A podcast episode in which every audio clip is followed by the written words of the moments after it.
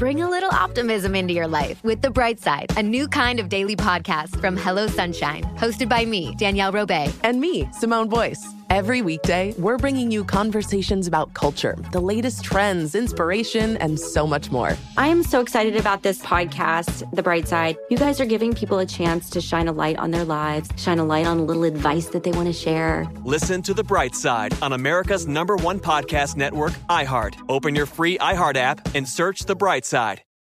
Welcome to Noble Blood, a production of iHeartRadio and Grim and Mild from Aaron Mahnke. Listener discretion is advised. In 1951, the passenger ship Ruahine was set to embark on its maiden voyage, a four month trip from London to New Zealand. For the crew, their uniform required that they all wear whatever medals or ribbons they had been awarded during the Second World War. Most of the stewards had served, and some even had a few glistening gold medals that made them puff out their chests proudly while chatting with the guests. But then there was one Polish maid who caused a mixture of fascination and consternation among her colleagues. Her name was Christina Skarbek, although she went by the anglicized name Christine Granville. And though her job on the ship was sweeping and tidying bedrooms and bathrooms, her uniform was a constellation of military acclaim. Nearly a dozen medals and honors that would be impressive on a general. Medals that included the incredibly prestigious French Croix de Guerre and the British George Medal. She's lying, clearly, some of the other maids whispered to each other, rolling their eyes whenever the male passengers on the ship sought out Christina for conversation. She probably stole those medals or got them from a guy she slept with. Though Christina had quickly charmed many of the passengers on the Ruahine, her coworkers were suspicious and resentful of the attention that she got. Only one steward, an awkward looking man named Dennis Muldowney, stood up for her when the rest of the crew mocked her. Thank you, Christina said to Muldowney after he deflected a particularly vicious accusation that one of the other maids had made against her. Christina smiled at him, that charming smile that had made dozens of men across Europe fall in love with her. Muldowney was smitten. More than smitten, he became, well, obsessed. He followed Christina after they docked, wrote her dozens of letters, and watched her in the small hotel in London where she was staying watching as she came and went. He wanted to know everything about her. Who was this woman? The maid with a dozen medals on her chest. But even he would never fully be able to understand the strange path that Christina's life had taken. The adventures of a woman driven by passion and by bravery who had wanted to live life to the fullest. Even those who loved Christina Skarbek would never fully know her during her life or after her death. I'm Dana Schwartz, and this is Noble Blood.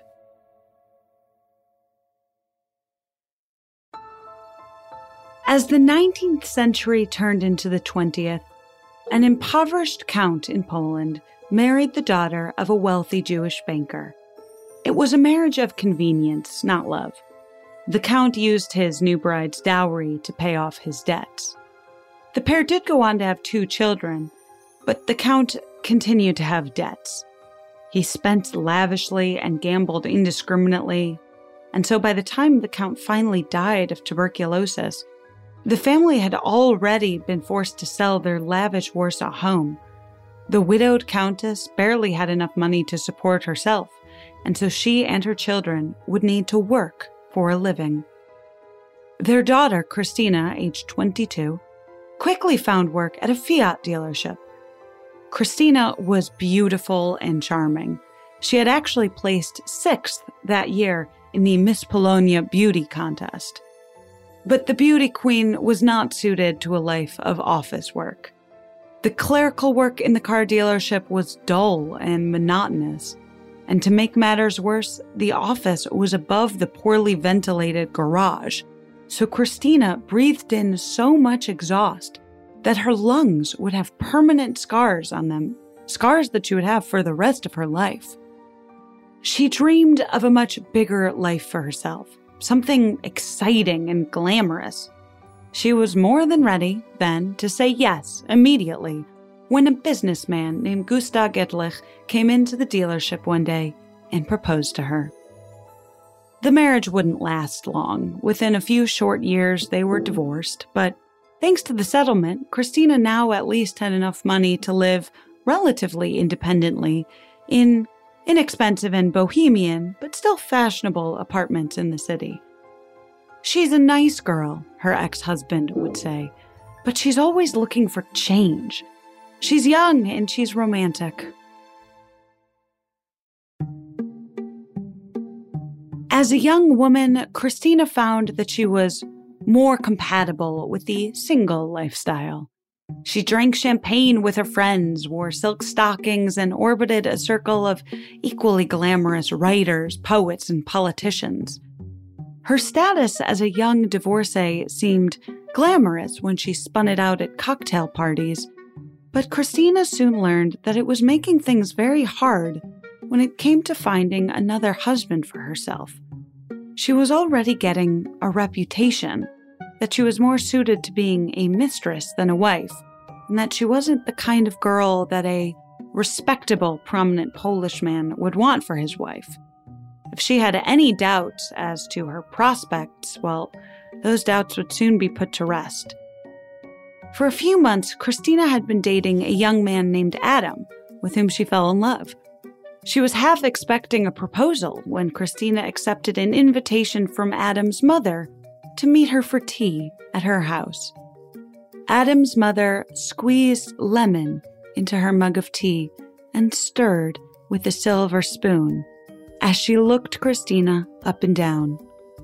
The mother informed Christina that her relationship with her son was over. Christina was broken up with by her boyfriend's mother. In her loneliest moments, Christina wondered if she was destined to be alone forever. A divorcee verging on penniless, nearing the end of her 20s and bouncing from meaningless relationship to meaningless relationship. And then, like it always happens, life found her where she least expected it. Christina had been skiing since she was a young woman, particularly in the mountains of southern Poland, where doctors had told her that the air would help her scarred lungs. While skiing down a particularly treacherous slope during a snowstorm, Christina's wooden skis slid on the ice and she flew off the trail, only to be rescued, literally swept off her feet, by a hulking man over six feet tall who reached out his arms to grab her. His name was Jerzy Giżycki. Jerzy was approaching 50, but he was charming, smart, and worldly in a way that drew Christina toward him. Unlike Christina, he hadn't come from a noble family. His father was well off, but Jerzy had no interest in the responsible future that his father envisioned for him. He failed out of an engineering course and set out for America, where his list of jobs reads a bit like an early 1900s Forrest Gump. Jerzy was a prospector, a trapper, an actual cowboy, and even a chauffeur for J.D. Rockefeller. Eventually, his skills with language and his connections brought him to a job with the Polish legation in Washington, D.C. Jerzy helped Poland's first ever Olympic team prepare to compete in France and then he joined an expedition with a Polish explorer in Africa, where he hunted elephants and survived malaria, only to make it back to Poland and run into Christina on the ski slope. Here was the man Christina had been waiting for someone who was mature and financially secure, but above all, interesting. The pair were married and they set off for Europe together, the photo in Christina's passport was one of the headshots she had used in the Miss Polonia pageant. Jerzy was a powerful man and he was domineering. It didn't take long for Christina to feel claustrophobic in her role as a diplomat's wife. Still, in 1938, Jerzy was assigned to help open a Polish consulate in Kenya, and so the pair moved to London while they prepared for their journey together to Africa. What Christina hoped at least would be a new start, a type of adventure that would make her marriage feel, well, worthwhile again. On the ship to South Africa, though, Christina began to wonder if she had made a mistake in her marriage. Jerzy had become more of a, what she called, quote, Svengali than husband. He dominated her life in a way that she hadn't anticipated.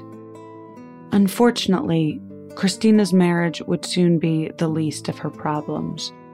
The pair reached Johannesburg just days before Hitler invaded Poland.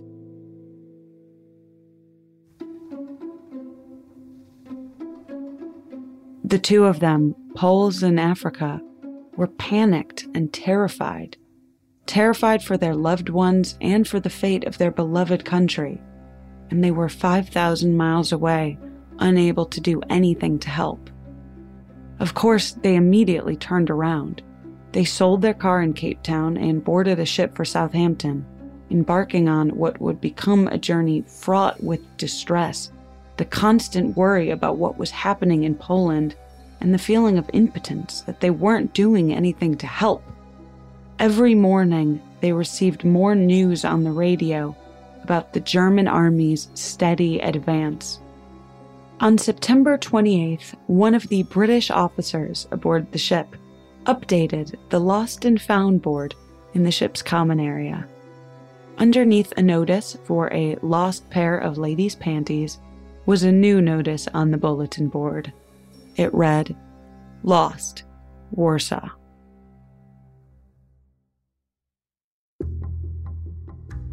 By the time Christina and Jerzy finally reached Europe, 200,000 Polish men and women were dead, arrested and killed by the German invaders. Neither had any idea as to the fate of their families Jerzy tried to join the military in France, but his advanced age, over 50 at this point, combined with numerous skiing injuries, including a recovering broken collarbone, meant that he was rejected for service. Christina also attempted to enroll in active combat, but being a woman, she was rejected as well. But Christina was persistent. She knew that with her language skills, her social contacts she had made across Europe, she would be an asset to the resistance. And so, with her relationship with her husband dissolved in all but name, Christina built a new future for herself as an agent with the British Secret Special Operations Executive, or SOE. The organization wasn't itself fully formed yet, and it wouldn't allow women to enlist technically for another two years. But Christina demanded that she be put to use. I know Poland, she said, I know the mountains to the south. I can ski across the border of Hungary and into occupied territory. Just let me. And so they did. Christina convinced a former Polish Olympic skier to join her skiing across the Tatra Mountains, where she helped to deliver British propaganda and news material to underground printing presses in Poland so that they could reprint and distribute them.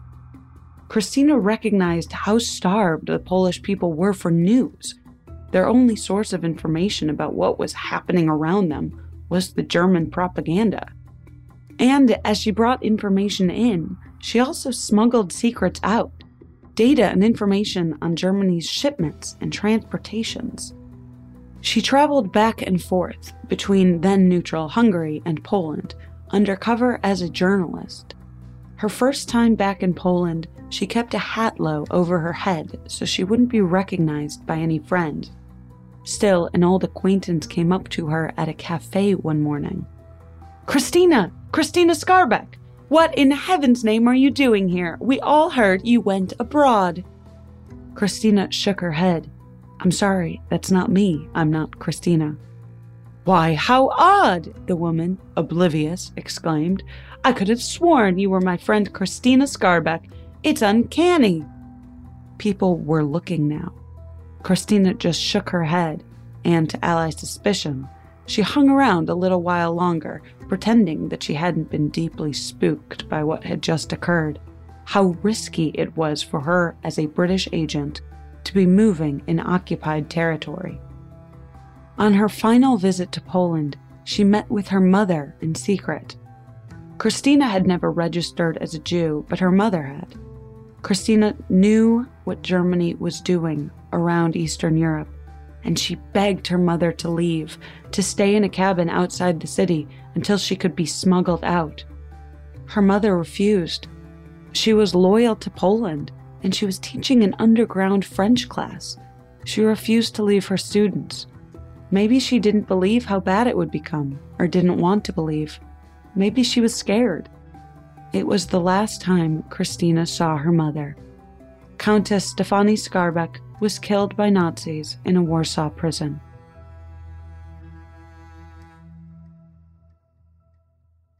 Soon, it was too risky for Christina to even remain in Hungary, as Hungary too fell to the occupying Nazi forces.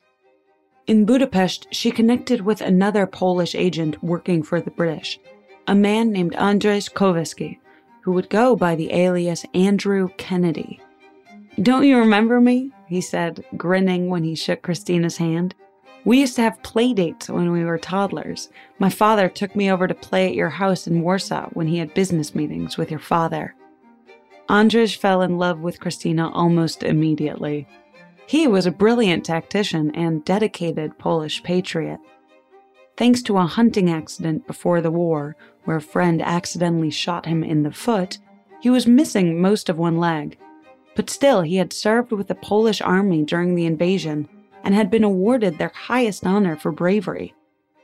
From the time he and Christina reconnected in Hungary, they would remain associates, partners, and sometimes lovers for the rest of their lives. While working in Budapest, the pair was captured by Hungarian police officers and turned over to the Gestapo for questioning. Ever the quick thinker, Christina bit her tongue hard enough to draw blood, which she then coughed all over herself and the Gestapo guards. She claimed to have tuberculosis, and an x ray scan revealed the scars on her lungs, remnants from her time working at the Fiat dealership. But the Hungarian police and Gestapo didn't know that. Disgusted at this woman, presumably moments away from dying of active tuberculosis, the Gestapo released Christina and Andrzej from custody. The pair realized that they needed to get out of occupied territory. They got a pair of fake passports in which Christina became Christine Granville and took seven years off her age. In the trunk of a Chrysler driven by an ambassador, Christina made it to Yugoslavia and then Bulgaria. Andrzej drove across the border in an Opel, claiming that he owned a car dealership and that he was driving a car that he had sold to deliver it. From Bulgaria, Christina and Andrzej were able to pass along the military intel that would eventually help convince Winston Churchill that Germany was planning an invasion of the Soviet Union. They say that Winston Churchill himself actually looked at the microfilm that Christina delivered.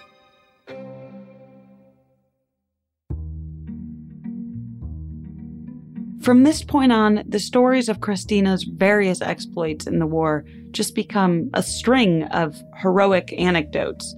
New lovers, new countries, new missions.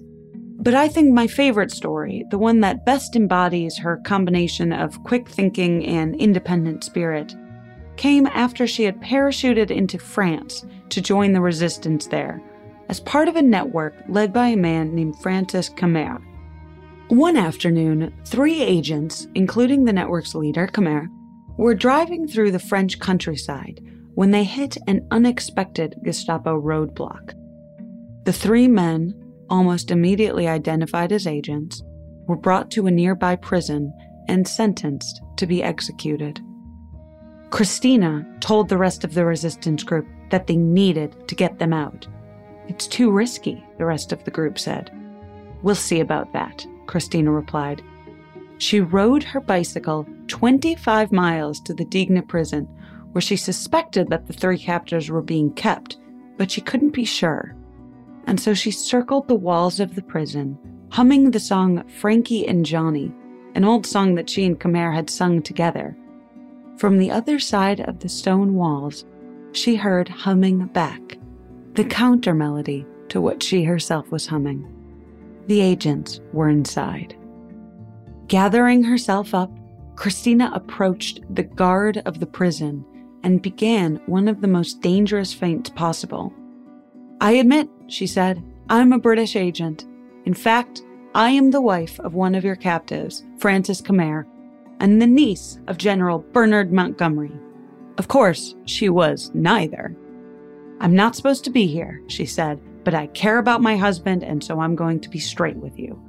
You and I both know that Allied forces landed in Normandy last month, but what you don't know is they made it through the country and they're just miles away now. They weren't. But Christina continued. And when they reach your prison and find out you killed these men, my husband and his friends, there is going to be hell to pay. I don't need to tell you that the soldiers aren't going to have mercy on you. Retribution on you personally will be swift and terrible. The nervous guard relented. Some sources say that she paid them off with 2 million francs that she had wired to her, or that the money was airdropped directly to her, but the sources on that payment isn't quite clear. What is clear is that the three resistance men were led from their cells in the early hours of the morning, sure that they were being taken to the yard to be shot. Instead, as they shielded their eyes from the sun, they saw Christina Skarbek leaning on the door of an idling car to take them back to safety.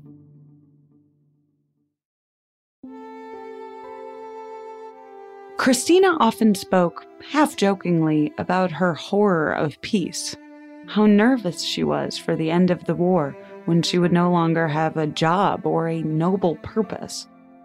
From the time the war ended, she had a pension that lasted five months from the SOE. But her application for British citizenship kept getting tangled up and delayed in bureaucracy. Unable to find a government position without citizenship, she bounced between a few odd jobs in London, too proud to take any gifts or money from friends. Christina worked as a telephone operator, saleswoman, waitress, and then, finally, as a steward on the passenger liner Ruahine. One of the three men that she had rescued in France, Xan Fielding, wrote of Christina in his memoirs about how she chose to work on board a ship rather than take any of her friends' hospitality. Quote, she embarked on a life of uncertain travel as though anxious to reproduce in peacetime the hazards she had known during war. On board the Ruahine, as a foreigner with a strange array of impressive medals, the rest of the crew quickly grew to resent her well, the rest of the crew except for Dennis Muldowney. He stood up for her that one time, and Christina had thanked him, and from then the two became friendly. He claimed later that they were lovers, but Christina described him to a friend as obstinate and terrifying. Once he latched his attention onto Christina, he just wouldn't let go.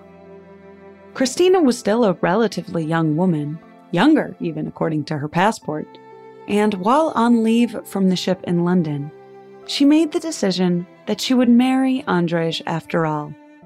He had been proposing to her continually. He had loved her his entire life, and she did love him too, in her way. She had been running for so long, trying to find that rush of adventure. But maybe love could be an adventure too. She was living at a hotel in London, the Shelbourne, but maybe it was time for her to build a more permanent life. And so, to the delight of Andrzej, plans were made. She would meet him in Belgium, and the two would get married and continue on together to build a life together. She packed her suitcase the night before her flight shoes, clothes, but also stowed away in the bottom of the trunk her old SOE wireless radio and the commando knife that she had always kept on her person while in service. Even as she was flying away to a more stable life of marriage, she was still prepared for adventure.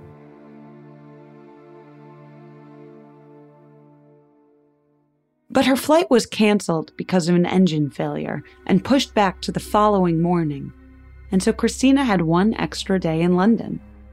That day, she met a friend for coffee and neatly laid out her travel outfit on her chair for the next morning. She borrowed an ink and pen from the hotel housekeeper and neatly labeled her linens with her name so that she could put them in storage.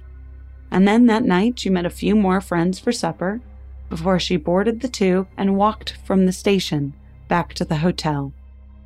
Unbeknownst to her, Dennis Muldowney was watching her. He slipped into the Shelbourne after her and waited until she was in the stairwell to confront her. He demanded his letters back. I don't have them, Christina said. I burned them. Muldowney sputtered in something like despair. To Christina, he was pathetic. He had no self respect. He was obtuse. And worse than that, he was boring. There's nothing here between us, Dennis, she said. He charged at her. A porter heard Christina shout, Get off of me! And he raced into the stairwell, where he saw a man pressing Christina against the wall.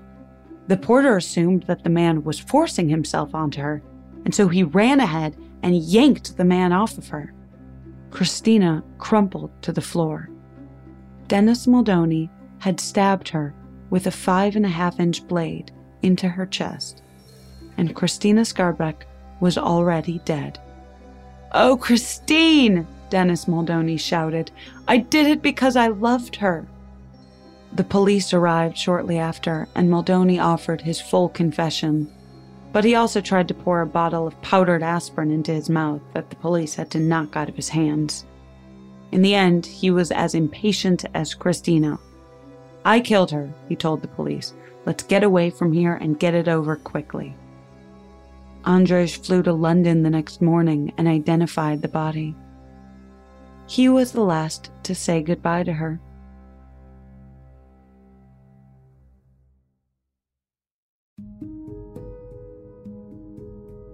Christina Skarbek was buried in the cemetery of Kensal Green in London, under a dusting of Polish soil, with all of her medals and honors buried with her, pinned on a velvet cushion. The Polish national anthem was sung as the coffin was lowered into the ground. During the funeral, a strong gust of wind blew over the iron cross at the head of her grave, and Andres raced forward to right it. He would be protecting Christina and her reputation for the rest of his life. Until he would eventually be buried too, his ashes at the foot of Christina's grave. Her death certificate, which said that she was 37, got her age wrong. Christina Skarbek was 44 when she died, killed by a man who claimed he loved her but only wanted to possess her. She was the first female British special agent and their longest serving female agent, a woman who had lived a life filled with adventure and bravery. The daughter of a count and a Jewish woman killed by the Gestapo, who had lived life only on her terms, who had probably imagined death a thousand times coming in the glory of battle or in the line of duty, but had died instead in a hotel stairwell.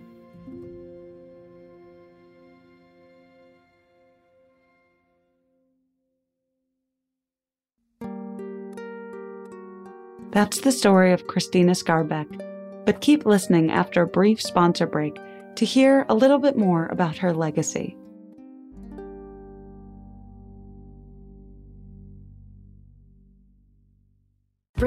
Optimism into your life with The Bright Side, a new kind of daily podcast from Hello Sunshine, hosted by me, Danielle Robay. And me, Simone Boyce. Every weekday, we're bringing you conversations about culture, the latest trends, inspiration, and so much more. Thank you for taking the light, and you're going to shine it all over the world, and it makes me really happy. I never imagined that I would get the chance to carry this honor and help be a part of this legacy. Listen to The Bright Side on America's number one podcast network, iHeart. Open your free iHeart app and search The Bright Side. Summon your anticipation for an all new season of our favorite Netflix series, Bridgerton, and with it, a new season of Bridgerton, the official podcast. I'm your host, Gabby Collins, and this season we are bringing fans even deeper into the ton. Colin Bridgerton has returned from his travels abroad. Is betrothal written in the stars for the eligible bachelor? And meanwhile, the ton is reverberating with speculation of who holds Lady Whistledown's pen. We're discussing it all. And I sit down with Nicola Coughlan, Luke Newton, Shonda Rhimes, and more to offer an exclusive peek behind the scenes of each episode of the new season. Watch season three of the Shondaland series on Netflix May 16th. Then fall in love all over again by listening to Bridgerton, the official podcast on the iHeartRadio app, Apple Podcasts, or wherever you get your podcasts. New episodes drop starting May 2nd.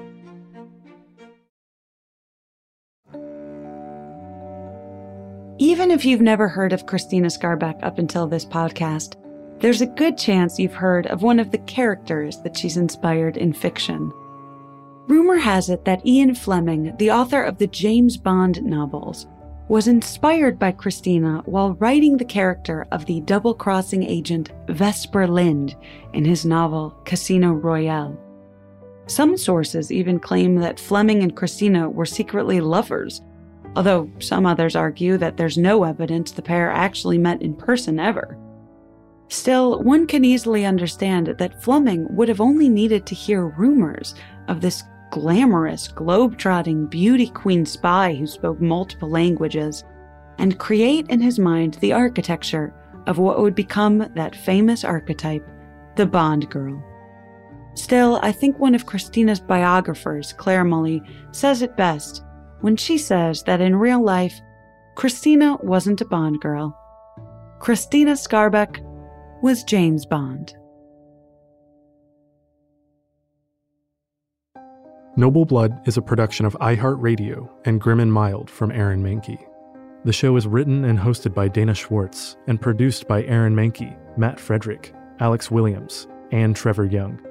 Noble Blood is on social media at Noble Blood Tales, and you can learn more about the show over at noblebloodtales.com. For more podcasts from iHeartRadio, visit the iHeartRadio app, Apple Podcasts, or wherever you listen to your favorite shows.